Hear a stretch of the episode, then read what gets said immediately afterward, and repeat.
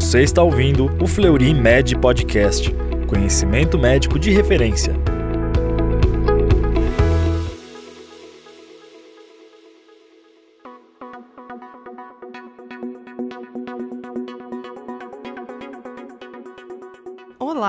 Seja bem-vindo a mais um Fleury Med Podcast, canal oficial do Fleury Medicina e Saúde. Aqui você encontra os temas mais discutidos e relevantes da medicina. Meu nome é Erika Treptov, eu sou médica pneumologista, especialista em medicina do sono e hoje vamos conversar sobre o que considerar no diagnóstico da insônia. Para debater este tema, convidamos a doutora Rosana Cardoso Alves, coordenadora do setor de Neurofisiologia Clínica Fleury, neurologista e neurofisiologista clínica, com doutorado em neurologia pela Faculdade de Medicina da USP. Olá, doutora Rosana. Olá, é um prazer estar com vocês.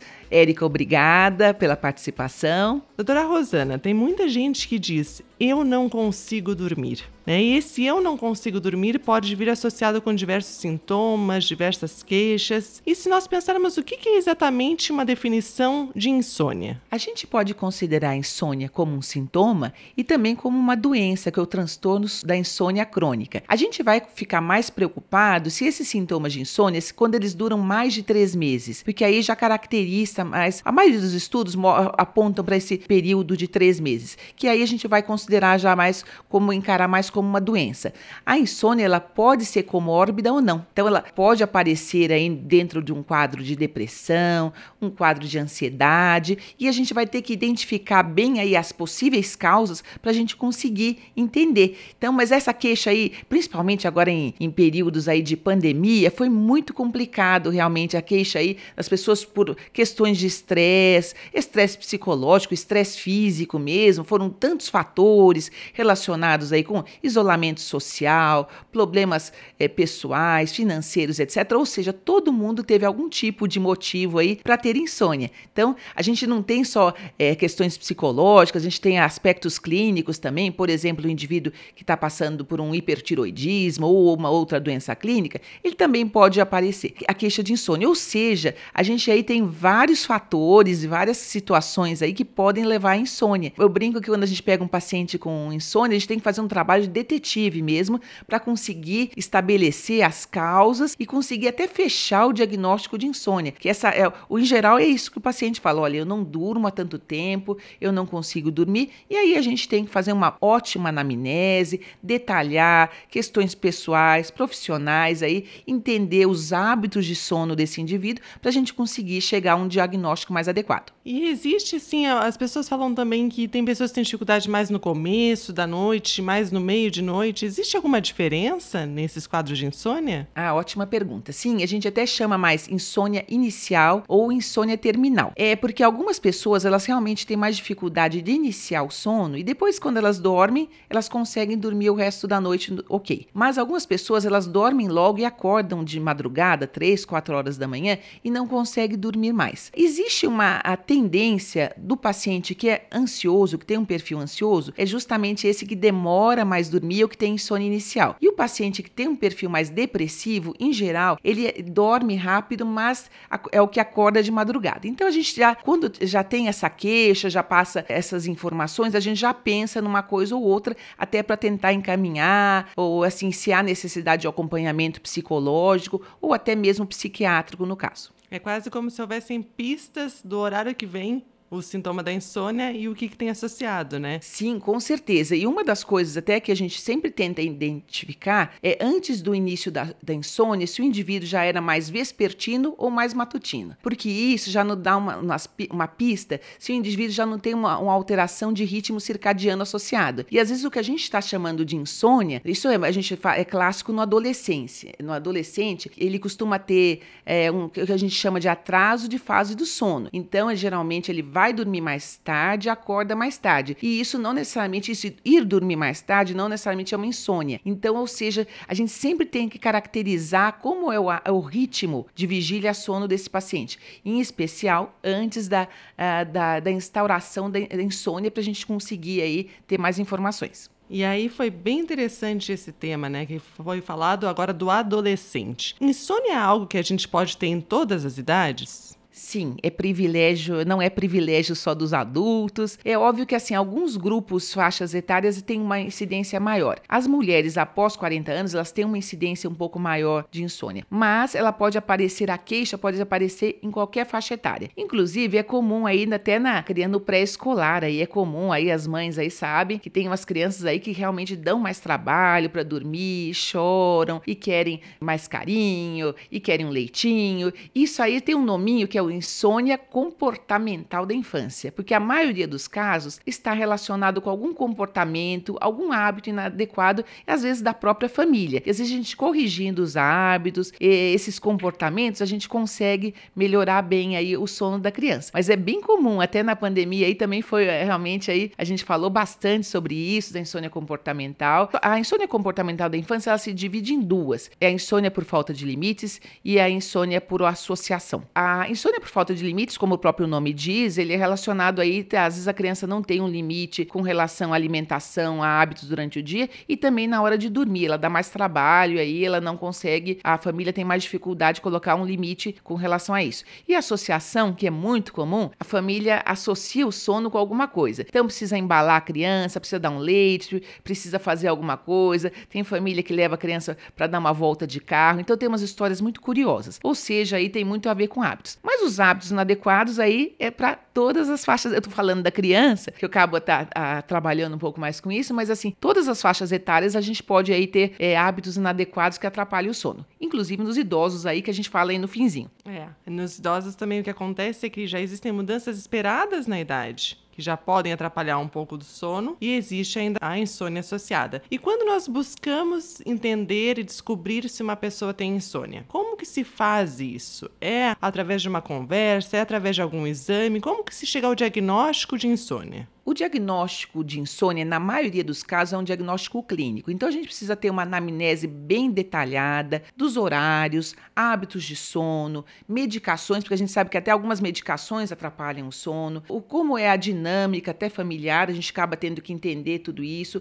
Às vezes é um, é um paciente que trabalha em turnos, ele tem hábitos aí, ou ele é um indivíduo que vai dormir muito mais tarde por questões aí de trabalho. Então, a gente precisa entender tudo isso, é, ou se ele está fazendo algum tratamento tratamento é, psicológico, psiquiátrico mesmo, que pode estar tá interferindo e piorando a insônia. O, o, diário de sono é uma coisa bem simples que a gente costuma pedir para os pacientes, é para anotar aí pelo menos durante uma semana o horário que ele vai dormir, se ele desperta muito, o horário que ele acorda, e isso a gente consegue caracterizar bem. É, algum, é justamente os hábitos de sono, como eu falei. É, outra coisa são a gente tem vários questionários que podem ser úteis Tá? escalas de sonolência, para ver se esse paciente com insônia, se ele tem, apresenta uma sonolência excessiva diurna. A escala, uma das escalas mais usadas aí no dia a dia é a escala de sonolência de Epworth, que já nos dá uma ideia se esse paciente tem ou não sonolência. Então, tudo isso para a gente tentar caracterizar qual é o impacto da insônia no dia a dia desse paciente. Se realmente está atrapalhando o desempenho pessoal, profissional, se ele tem queixa de fadiga, de sonolência, se ele tem alguma outra, é, uma de humor relacionado a isso. Então, é importante, é, além da gente entender bem as causas, entender bem qual é assim o impacto que essa insônia está trazendo no dia a dia do paciente. Então, tudo isso é importante. E em muitos casos, a gente vai querer algum assim é, informações adicionais. Aí, é, a, o exame de polissonografia pode ser útil. Quando, por exemplo, a gente suspeita de um paciente que tem a síndrome das pernas inquietas, que é um dos motivos que pode é, atrapalhar o início do sono e levar o paciente a ter uma insônia, então a gente acaba tendo que a polissonografia pode nos ajudar aí, ver se ele tem essa movimentação periódica excessiva que nos sugere o diagnóstico de pernas inquietas. É muito comum aí, hoje em dia, o indivíduo também ter apneia do sono né? E aí também, em tempos de pandemia, todo mundo ganhou uns quilinhos, e aí, assim, a incidência de apneia a gente sabe que aumentou. Então, ou seja, e às vezes a paciente já tem uma queixa de ronco, uma outra queixa respiratória, então vale a pena você também, como diagnóstico diferencial, a gente é, fazer uma polissonografia para ver se esse paciente também não tem uma apneia. E aí muda um pouco o tratamento, né? E assim, é muito, só uma curiosidade, eu que trabalho com polissonografia, é muito comum a gente pega lá no que questionário lá, queixa insônia, o médico pediu como insônia, e aí na hora que a gente vai ver o exame tem uma apneia do sono moderada, grave, justamente porque a, apneia às vezes desperta tanto o paciente, interrompe, interrompe tanto o, assim, o sono, fragmenta tanto o sono do indivíduo, que ele acaba tendo a queixa de insônia. Então isso não é incomum. Então o ideal é que você tenha aí, consiga ter um, uma, assim, mais ferramentas clínicas, mas também se você tiver um, um, um exame de polissonografia, ele pode ser útil aí eh, no nosso dia a dia. Então, pelo que nós conversamos, a polissonografia ela não é fundamental, mas ela pode ajudar em diversos casos, né? Exatamente, esse paciente com apneia, muitas vezes ele tem aquela insônia mais de manutenção, que é esse que realmente fica despertando todo durante a noite e quando ele chega só com a história clínica, às vezes fica difícil identificar. E além disso, algo que é muito falado nos últimos anos em termos de distúrbios do sono, é quando nós temos as duas coisas juntas, que hoje em dia nós chamamos de comisa, que é quando nós temos a apneia apneia do sono e a insônia. Então, às vezes, é mais difícil ainda reconhecer nesse paciente. E um outro ponto que é interessante, a partir do momento que a gente faz o diagnóstico, né? Essa questão, por exemplo, do diário do sono, eu costumo dizer para os pacientes que ele já faz quase que parte do tratamento, porque é entender o dia a dia de como que estão aqueles hábitos. Quando se fala em hábitos de sono, quais são os hábitos que podem ajudar a perpetuar essa questão da insônia? Ele que eu até vou comentar assim, porque quando a gente fala de insônia, a gente fala muito assim de fatores predisponentes, os fatores que desencadeiam, né? E os, os precipitam, né? Que é os três P's que a gente usa muito, e os, e os fatores aí que perpetuam. E até aproveitando a sua pergunta, é, os fatores predisponentes, eu até falei, às vezes a pessoa já tem um perfil ansioso, um perfil depressivo, então isso aí já é uma coisa, e até tem estudos genéticos até sobre essas questões de sono. Então, assim, a gente já, já tem um perfil aí de insônia na família, inclusive, então já são fatores fatores importantes. E o, o que precipita, geralmente, pode ser uma situação de estresse emocional, pode ser assim, uma pessoa teve um, uma, uma situação de estresse no trabalho, na vida pessoal, ou ela viu alguma cena aí de violenta,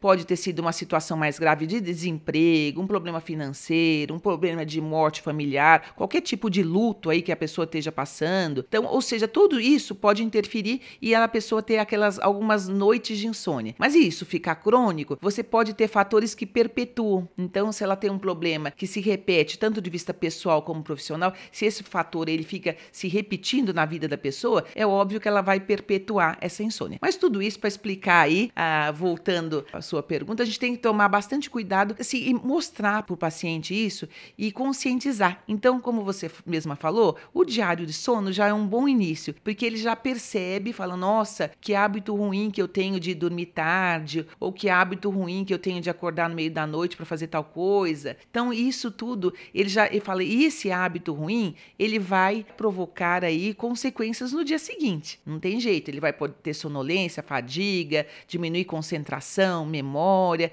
Então, assim, isso precisa ficar claro para o paciente, porque às vezes o paciente às vezes não entende isso, que o nosso desempenho diurno está relacionado com o nosso sono na noite anterior. Então, isso precisa ficar bem. Uma vez que ele está conscientizado, você tenta mudar hábitos. Aliás, eu acho que uma das coisas em medicina mais difícil que eu acho que a gente lida é mudar hábitos. Né? eu acho que vale para a é gente é e vale para o paciente e explicar para ele se ele não muda alguns hábitos, ele não consegue melhorar o sono dele. Então, às vezes, ele só fazendo essa, as medidas que a gente chama de higiene do sono, que é diminuir cafeína, manter rotinas saudáveis, diminuir exposição às telas, que a gente fala tanto de higiene do sono, acho que falamos aí, né, muito aí nos últimos dois, três anos, você dando assim, conscientizando o paciente e ele tendo, adotando medidas de higiene do sono, muitas vezes ele já melhora bem. Então, assim, assim, a gente sempre começa com um tratamento não farmacológico, um tratamento aí muito mais voltado aí a comportamentos. Se só essas orientações não resolverem, a gente tem vários tipos de terapias, né? A gente usa muito terapia cognitiva comportamental, que a gente encaminha para um acompanhamento psicológico. Geralmente os, os psicólogos eles acabam orientando é, outros tipos de terapia também, e aí vale é, meditação, mindfulness, aí tem uma, um, um grande grupo que ajuda bastante, né, do ponto de vista cognitivo, para o paciente relaxar, para ele tudo mais voltado assim para técnicas relacionadas a relaxamento. Então, às vezes até uma música suave, às vezes cada indivíduo responde de uma maneira. Então, são todas é, ferramentas que a gente pode utilizar e que vão favorecer aí o, o sono. E é, é fundamental também lembrar, né, que a parte de dormir bem, o ambiente é muito importante. Então, não é só a questão da pessoa se sentir bem na hora de dormir, respeitar hábitos, mas também desde a questão de luminosidade no quarto, de barulho, de temperatura, até, por exemplo, se a pessoa consome muito líquido à noite, vai precisar ir ao banheiro durante a madrugada. Então, tudo isso tem uma influência numa boa qualidade de sono. E em alguns casos, né, muitas vezes a gente começa realmente pela parte da terapia cognitivo comportamental, que tem mexe tanto em hábitos como em comportamentos que podem mudar e que podem melhorar, mas em alguns casos é necessário o uso de medicamento, correto?